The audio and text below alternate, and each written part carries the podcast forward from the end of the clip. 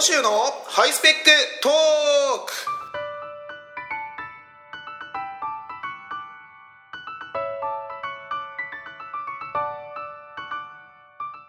皆さんこんにちは。小野州のハイスペックトークのお時間でございます。あのー、先週あ、シーさんこれちょっとダメですねこれ。ね 何喋ろうと思ってたかちょっとよくわからなくなっちゃいましたけど。先週あれだったことじゃないですか、ま、先週そうですね。先週ちょっとねあの収録があのできませんで皆さんお久しぶりでございます。お久しぶりでございますって言ってもあの律儀に毎週きちっとそのなんかあの楽しみにあもう今週もう今日今日は何曜日だからハイスペックトークが始まるなみたいなことを、ね、楽しみにしてくださる人がどれだけいるか分かりませんけどもいるんですかねそんな人。いるいますよあの愛さんとか。本当ですかね、まあ、あんまりそういうこと言うとちょっとなんかもうよく分かんなくなってくるので、まあ、ちょっとあれですけども。あのちょっと先週のあのプロデューサーで先週できなかったんですよ収録が。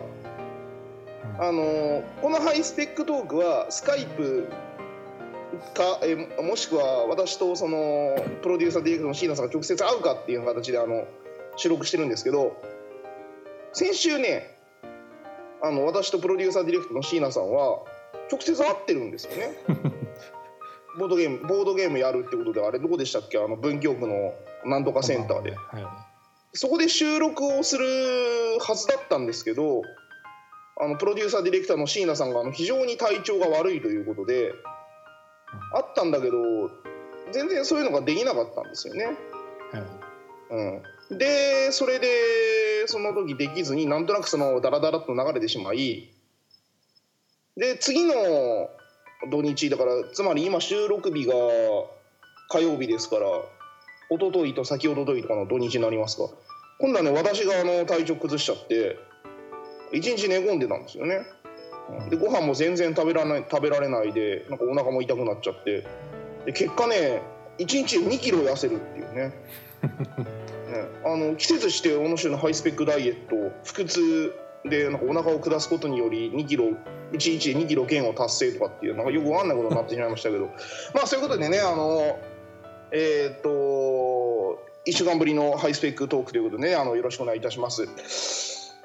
もうあのねちょっとちょっとね話したいことがあったんですよ。あはい。あのあるんですよ。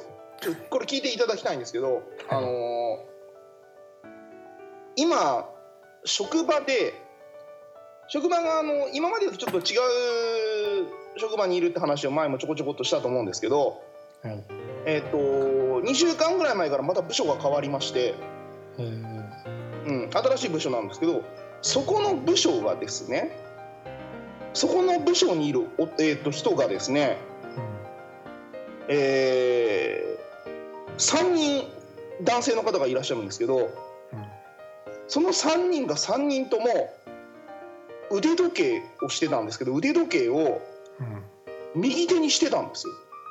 うん、皆さん腕時計ってどちらの手にされますか？左でしょう。そうですね。やっぱりあの普通は左手にされる方が多いと思うんです。私ももちろん左手にしてるんですけども、特にあの左利きの方とかは別なんですけど、えっと、別にして普通やっぱり右利きの方はあの特段事情がない限りは左手にされる場合があの非常に多いと思うんですよね。まあ、中にまれにあの右手にしてる方もいらっしゃると思うんですけどその職場で、えーと、その部署の人が3人中3人右手に腕時計してたんですね。ででもう1人別の部署なんですけどその部署に、えーと、と2ヶ月ぐらい前までいた人っていう方がいらして。その方も右手に腕時計をしてたんですよ。よく気づきましたねいや僕やっぱ腕時計好きなのでああのー、まあちらりちらりと見てたってこともあるんですいや最初は気づかなかったんですよね。一、うん、人二人一人だけそんな右手にしててもそんなにあの気づかないと思うんですけどなんかあのあれこの人この人たち右手にしてるなって思ってでもう一人見たらあれこの人もってことで で左利きなのかなって思って見てもなんか字とか書いてるのを見るとあの右手で書いてるんですよ。でこれはうん。何かやっぱこの職業あるあるなんじゃないかと。うん。これはちょっとなんか面白い発見しちゃったなと何かそのあの機械の操作とかをすることもあるのでうん。あの物とかいろいろあの扱ったりする部署なのでこれは何かあるんだなと思って、ね、聞いてみたんですよ。えあのまるさんはあの右手に腕時計されてますけどそれなんでですか？って聞いたらえうん。えこれ、えーっとまあ、ちょっと最初の人ですね。あの仮に Y さんとしておきますけどうん。Y さんはなんで右手に腕時計してるんですか？って聞いたらあこれあの1年ぐらい前にえサッカーやってたらあの左手首痛めちゃって転んででそれ以来ちょっと左手で時計できないんですよねだから右手でしてるんです 仕事まるで関係ないんですよ。はうんうんってなってこれ、うんうんうんこれ4人の共通項だからこれ絶対仕事でなんかあるあるがあるんじゃないかと思った僕の仮説がそこでその大きい大きなチャレンジをされてしまったわけですね。あうんでくじけずにもう一人に聞いたんですよ。うんあのー A さんとしておきましょう仮に。はい。A さんはなんで腕時計を右手にしてるんですか？えなんでですかね？大学生の頃から。そうですね。えなんでかって言われたらわわかんないですけど。えいやわかんなんとなくです。はーいっていうこう。えでもこんなことってあります？えその人たちは左が普通だってことも知らないわけいや、えっと、最初に聞いた Y さんは前は左手にしてたんだけど腕を痛めてから右手にしてるということなので前は左手にしてたんでしょうね。はい。であのもう一人の人はそのえななんでかわかんないですけど右手なんとなく右手ですみたいな。あであともう一人の人はあの課長なのであはい。あんまりそういうことを仕事中に聞いたらなんかこの人ふざけてんじゃねえかって思われるかなと思ってまだ聞けてないんですけど。あただあのえー仕事あるあるこの職業あるあるでは全くなかったというふうなことはまあどうやらはっきりしたなーもう一人もいいますよね。もう一人のあのその部署が違うその人はあのーき聞いてないです。部署が違うので。あうん。今度聞いてみようかと思います。あなんかこ怖いですねあなんかちょっと怖い話みたいなのもそうですね。怖い話。うん。団体に入っててその人たちは、その印証なんじゃないですか。なるほど。えじゃあ僕もある日突然うんその4人に囲まれてうん。気づいちゃったねみたいな感じで言われるってことですか？うん、消されるかもしれない。あんまり聞くと、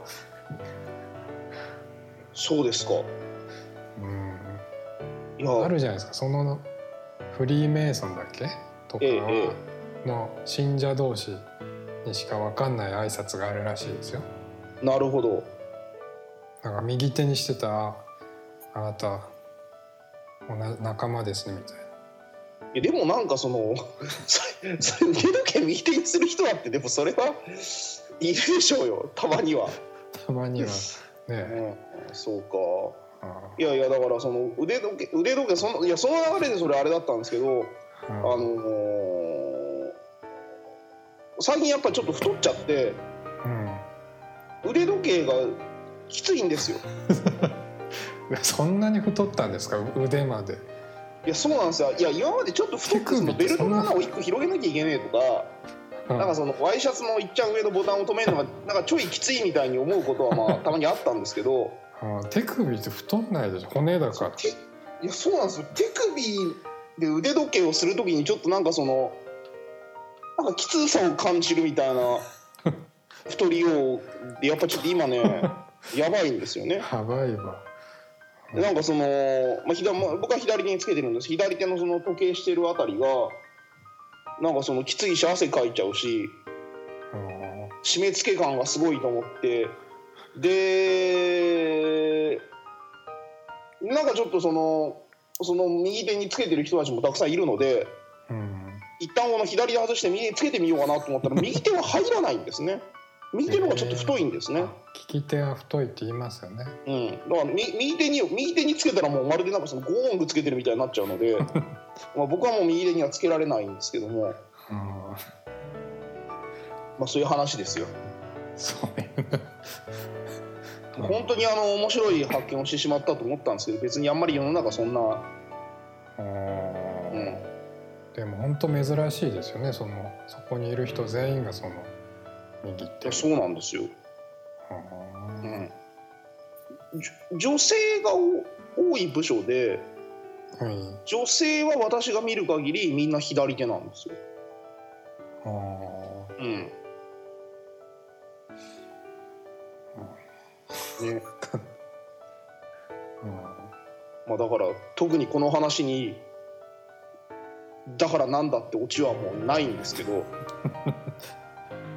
まあそういうことですわ、ね、だからあれですねあの本当にでもいろいろ思い出しましたね。あのなんかやっぱ大学生の時とかにそのレレポート書いたりとかゼミでなんか研究とかしてる時になんかそのなんか共共通項でこれはなんかそのレポートのネタになるぞみたいな感じで見つけてあはい。でそれでなんかいろいろ調べてみたらこれ全く関係ねえみたいなね。ああでももう今更引くに引けないからもうこれで あのレポートは。レポート書いちゃって で教授に怒られるっていう。こじつけで。そうそうそう。あのそうそう。うちの大学の教授はその僕の大学非常に小規模な大学だったのではい。あの1年生の時からゼミにはゼミみたいなものに入入るところだったんですけどええ。僕の大学の教授は非常にその口が悪い人であ。えーっとなんかその僕があの演習形式でねえーっと一人がその何かそのレジュメ的なものを作ってみんなに配ってそれを元になんかそれ叩き出してああでもねこうでもねとかってあやるってことも1年生の頃からやってたんですけどえあの僕がそういうあのそのね無理 無理やりこじつけたポンコツなレジュメとか作っていくと あのゼミの最中にえあのその人がですねあのその教授が紙飛行機作るんですよ僕のレジュメで。ゼミ中にピューって飛ばすんですよ。いや内容が軽いからよく飛ぶなとかって言ったりとかこう。面白い先生ですね。素敵じゃないですか。こいやこんなんでねこんなんでその使われちゃって紙も使われちゃって木がかわいそうとかね。っていうの今急に思い出しました。急にだね、はい。うん今でもどうなんでしょうね。僕がそんなことをやってみたらどれくらい問題になる言いますですかね。まあね大学の先生とねうん。中学の先生は違いますからね、ちょっとやってみたいですね。生徒から集めてこう紙飛行機でなんかその飛ばして誰の内容が一番軽いかコンテスト あ全員軽かったみたいなこの、あうん。あヤフーニュースとかに出そうですよね。じゃあやめたいと思います。はいねえーっとそういうわけで皆さんもねあの腕時計はあの左手に、ね、していただきたいと思います。はい。なんだかよくわからないことになってしまいましたけどね。じゃあはいこの辺でコーナーの方行きましょうか、い、いですか椎名さん？あはい。はい。送りました、えーコーナーの方いきます。この週のハイスペック Q&A はいえっ、とこのコーナーは、えー私がえー、とネット上に転がっている質問に、えー、バリ雑言を浴びせかけるコーナーでございます、えー今日もプロデューサーディレクターの、えー、と椎名さんがえーちょっと待ってくださいね。今開いてますね、え毎日新聞の人生相談からなんかよくわからないやつをね、えー持ってきてくれました。読みますね。えー毎日新聞の人生相談ですね。人生相談。最近生きることに疲れた。最近生きることに疲れました。何もまともにできず人え仕事や人生で失礼ばかり。独身の息子や育児中の娘に親らしいこともしてやれず働いても働いても金銭的に子供や別れた夫に助けてもらってるのが情けない。みんなに迷惑をかけてそこまでして生きる価値があるのかと問われたら確かにその通りだなと。元夫も私が生きているから再婚できないのかも。この先どうすればいいか分かりません。47歳女性。えー、椎名さんは何を考えてここれをチョイスしたのかっていうことがまずちょっとよくわからないんです。椎名さんこれ何を考えてこれチョイスしたんですか？いつもその人生相談のページ見てええ。上からちょっと見てってえまあなんか前にも同じようなのあったなっていうのは省いていくと大体、うん、こういうのが出てくる。え なるほど、えー最近生きることに疲れたと、えー最近生きることに疲れは何もまともにできず仕事や人生で失礼ばかり。人生仕事で失礼まあ失礼ばかりって言葉の切り方も意味がちょっとよく難しいですけど仕事で失礼ばかりはいいけど人生で失礼ばかりってどういうことでしょうね？う んえー独身の息子やここでわざわざ独身のとかって言うなよっていうね、えー育児中の娘に親らしいこともしてやれず働いても働いても金銭的に子供や別れた夫に助けてもらっているのは情けない。みんなに迷惑をかけてそこまでして生きる価値があるのかと問われたら確かにその通りだなと。うーん。みんなに迷惑をかけてそこまでして生きる価値があるのかと問われたらとかって言ってるけどそんなこと別に問われてないんですよね。確かにその通り自分で言ってるんですよねこれね。自問自答です。ね。分みんなに迷惑をかけてそこまでして生きる価値があるのかと問われたら問うてるのは別に誰かに言われてるわけじゃなくて自分で私って生きる価値があるのかと。うん。その通りって。なんというやばい、えー元夫も私が生きているから再婚できないのかも。かも。ここからの飛躍がすごいですよね。元夫も私が生きているから再婚できないのかも。それは関係がないです。この先どうすればいいか分かりません。47歳女性。うーん。なんかあれですね。あのー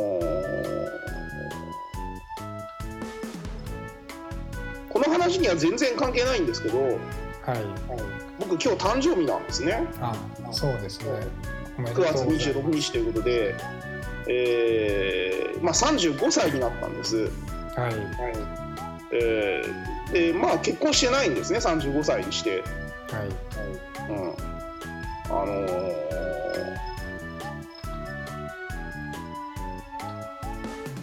まあ、これはしあのプロデューサーディレクターの椎名さんと時々話をするんですけどはい。結婚したいですよね、したいですよ。うん、とかってことを時々言ってて、あのー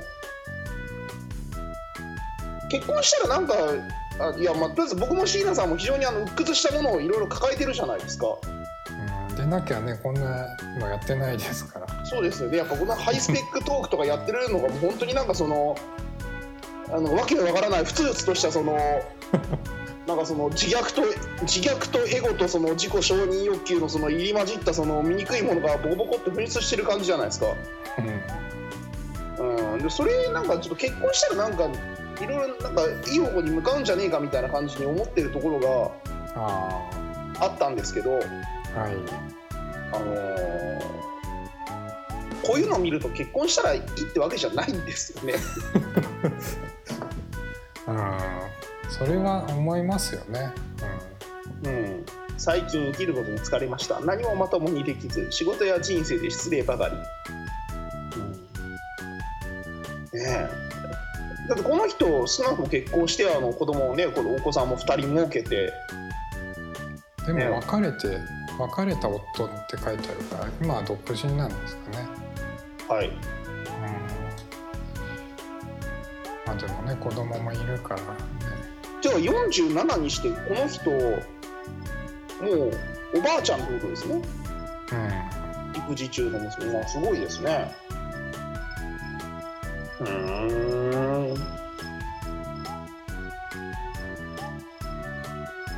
なんでそんなあれなんでしょうね。その金銭的に助けてもらうって書いてありますけど働いても働いてもって、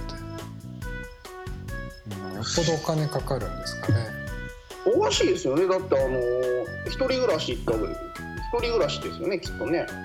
うん。違うのかな。独身の息子と同居してる可能性もありますね。ああ。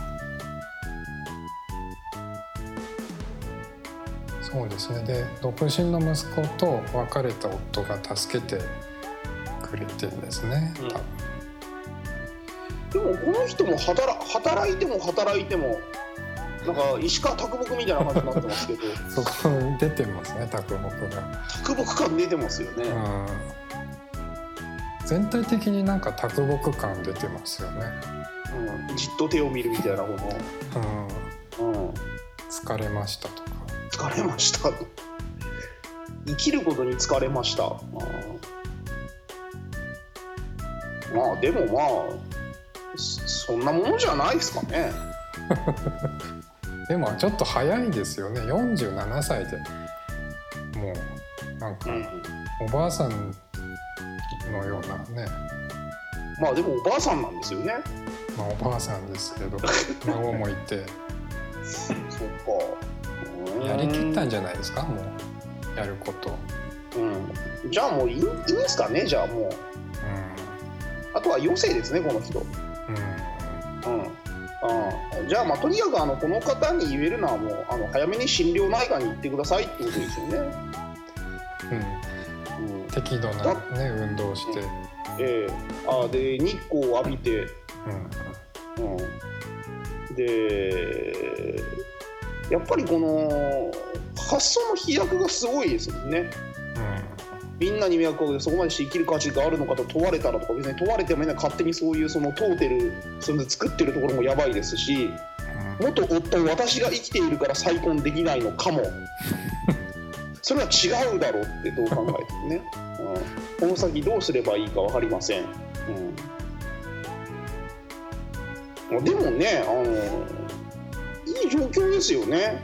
うん別れた。だって別れた夫に金銭的に助けてもらう言われがないですよね。だって子供子供も成人してると養育費とかも払う必要もないでしょうし、ねえ、で独身の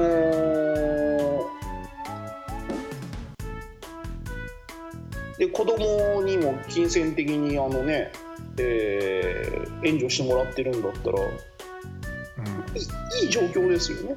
まあだからそのつつましく働いてでせっかく金銭的に援助してくれてるのになんかその私が生きてるから再婚できないのかもとか言われたらちょっと多分ちょっとキモいしうざいと思うのでそういうことは言わないで。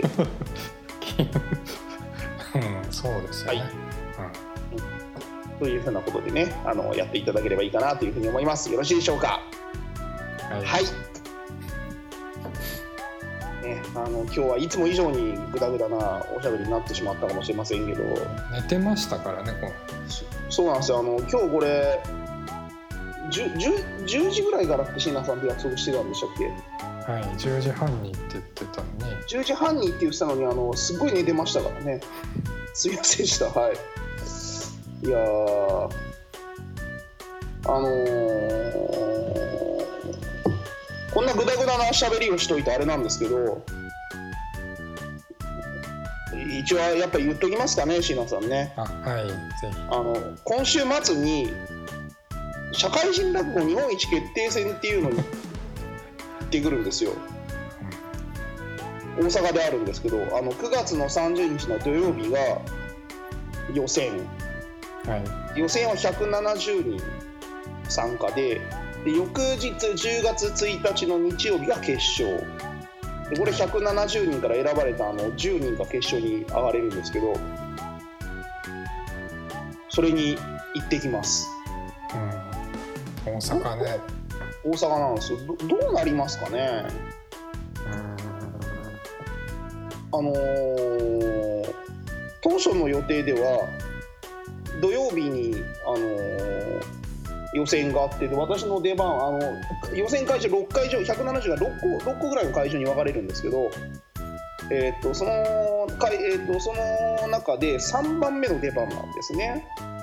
あで、えーとまあ、割と朝も早いので前日の金曜日に仕事が終わったら、えー、とし職場横浜なので、えー、とすぐあの新横浜まで行って新幹線飛び乗ってで金曜日のうちに大阪に入っちゃおうっていう予定でいたんですけど、あはい。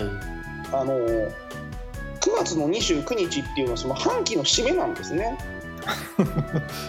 あうん、で私特に大して仕事してるわけじゃないから別にそこはいいんですけど半期の締めで半期の締めおつか、えっと、半期終わったんでお疲れ様会があるんです。かなりオフィシャルな飲み会が。ああそれに来ないのはちょっとどうなのみたいな感じでちょっと今話になってしまって。で結局あのいろいろ考えた結果うん。飲み会に参加してえ。金曜日の夜の深夜11時55分にえあ23時55分ですね。あ深夜バスが大阪行きが出るんですよ。横浜駅を。うんおそれで行くことにしました。ー もう全最悪の状態で臨ん望んでるじゃないですそうですね。で大体あのー僕バカだから飲んじゃうと思うんですよね、か、うん、バ バカだからね。ええ。バカだから飲んじゃって、飲んじゃうでしょうね。うん、でで、あのー深夜バス乗るでしょ、はい。うん、で大体今日あのその今日今日何曜日でした？火曜日？火曜日ですね。火曜日の時点で今も体調が最悪でしょ、うん、うん。だからこれあれですよ。ね本当に予選でもうダダ滑りしてもダメだった言い訳がもうきちんとできましたね。まあね。ややるからにはねせっかく行くわけですから。まあそうですね。やるからにはなんかそのちょっときちっとその、まあ、結果残していきたいですよね、うん。うん大阪でねこれ聞いてる人もいるかもしれませんから。まあ、いないと思いますけど。えわかんないですよ。大阪に知り合いいないですもん。大阪にいるの親戚のおじさんとかしかいないですけど親戚のおじさんにこんなん聞かれてたらもうちょっと恥ずかしくて大阪行けないですよ本当にはいということでねあのもしあのこれ聞いてねくださってる中に大阪の方がいたらあの大阪の私のねおじさんにはあの絶対くれぐれもあのお前の老いがこんなこと喋ってるぞってことはねあのつ伝えないようにえしていただけたらいいかなというふうに思います。はい。まあまあそんな、えー冗談はさておき、まあ、9月の30日ねえーっと社会人落語日本一決定戦第9回ですね、えーちょっと行ってきますのでね、えーもし大阪までね来てくださるという方はいいないいないいるわけないので、まあ、この辺でやめていきましょう。はいえーっとじゃあまたあの来週の放送であの僕が社会人だえー社会人日本、えー社会人落語日本一決定戦でいかにあのひどい目に遭ってきたかっていうようなねことをお話し、えーしたいと思います。こんなところでいいでしょうか椎名さん。あはい。はいそれではまた来週。さようなら